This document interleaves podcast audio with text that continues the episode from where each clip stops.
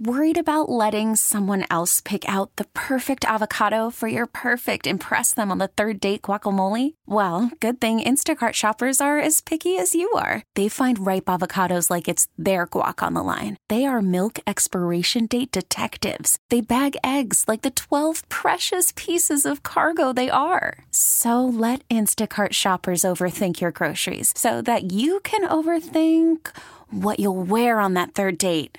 Download the Instacart app to get free delivery on your first three orders while supplies last. Minimum $10 per order, additional term supply.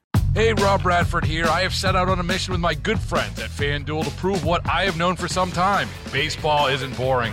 Now I have a daily podcast to prove it with some of the most notable people in the baseball world screaming baseball isn't boring from the mountaintops or at least agreeing to come on our show. Players, managers, GMs, and yes, even the commissioner of baseball, Rob Manfred. It has been a constant wave of baseball's most powerful voices. So join the revolution, subscribe, and soak in Baseball Isn't Boring. Listen on your Audacy app or wherever you get your podcast. You'll be glad you did. Robo-taxi company Cruise is now saying it wasn't outside lands that caused a massive backup last weekend in North Beach, but rather a pedestrian messing with one of its cars. The robo-car chaos comes just a week after the driverless car companies got approved to operate 24-7 on San Francisco streets. For more, we're joined live uh, on KCBS Ring Central Newsline by our insider, Phil Matier. And Phil, I think people are like more troubled by the fact that traffic uh, was stopped rather than why it was stopped. Exactly. Exactly. And the reasons for why traffic was stopped, you know, are fluctuating and largely that's because of what Cruise itself is saying. Now, initially what they said was that uh, there was so many people using their cell phones after the big concert in Golden Gate Park outside lands and so much demand for service that they had trouble connecting with their cars and some of them shut down, including those in North Beach.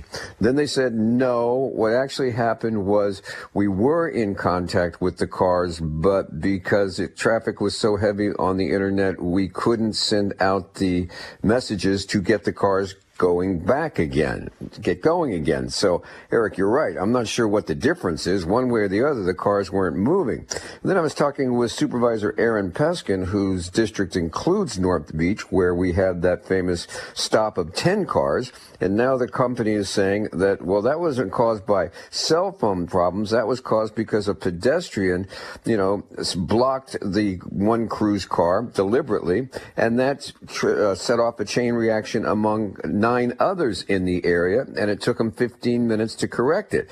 To which Aaron Peskin said, well, that makes great. That makes me feel good. One person stands in front of a car and 10 go down and it takes you 15 minutes to fix it. You know, what we have here is a fundamental question about just how these cars are being managed for a wide variety of issues, whether it be stopping or going into strange places.